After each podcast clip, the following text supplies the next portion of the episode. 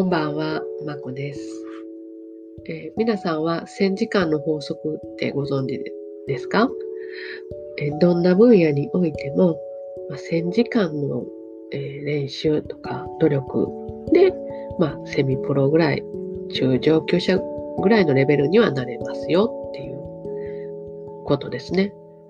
で、さらに1万時間の法則っていうのもあって、まあ、1万時間やれば一流とかトップレベルになれるらしいです。らしいです。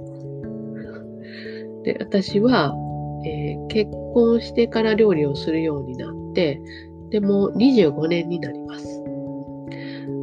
まあ、毎日料理してますよね。まあ、1時間するとして、1年間365日、まあ、外食して料理しない日も考えて、まあ、ざっくり350日。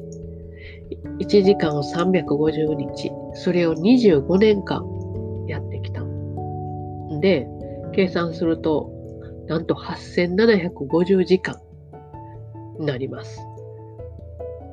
8750時間です。1000時間なんかとっくに超えてますよね。もうあと3年も続ければ1万時間いきます。一流トップレベルですよ。しかし、実際は、私は料理上手とは言い難いレベルです。煮物とかこう味付けが必要な料理は未だにレシピ本を見ないとできません。レパートリーも少なく、カレーとか肉じゃがとかハンバーグとか定番料理しかほとんどしないし、で、家族に美味しいって言われたのは、本当数えられる程度ですね。覚えてますもんね。どのメニューか。まあ、こんなありさまです。なんで？ですよね。8750時間もやってきて、なんでこんなことになるんですか？っていうことなんですけど、まあ理由は簡単ですよね。まあ、好きじゃないからですね。で好きじゃないから、その場しのぎですね。毎日毎日なんか思いついた料理作るだけ。そして、当然、フィードバックしない。でフィードバックって本当大切なんですね。こうやったらやりっぱなしでは、また同じ失敗するし、で同じ程度のことしかできないですよね。まあ、当然じゃあ当然ですね。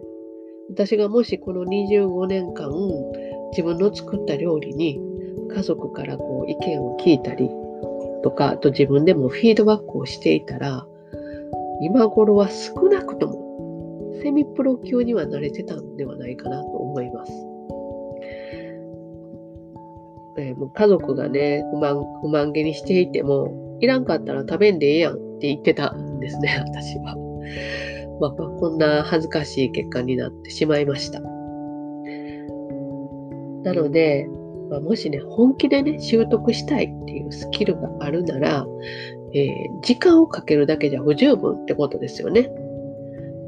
必ず、まあ、一回一回、まあ、少なくとも1ヶ月に1回くらいは自分の練習量とか、その努力に見合った成果が出てるかどうか、ま、フィードバックすることが大切だと思います。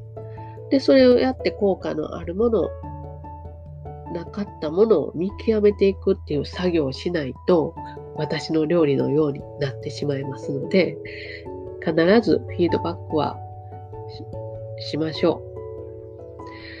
はい。それではまた次回までごきげんよう。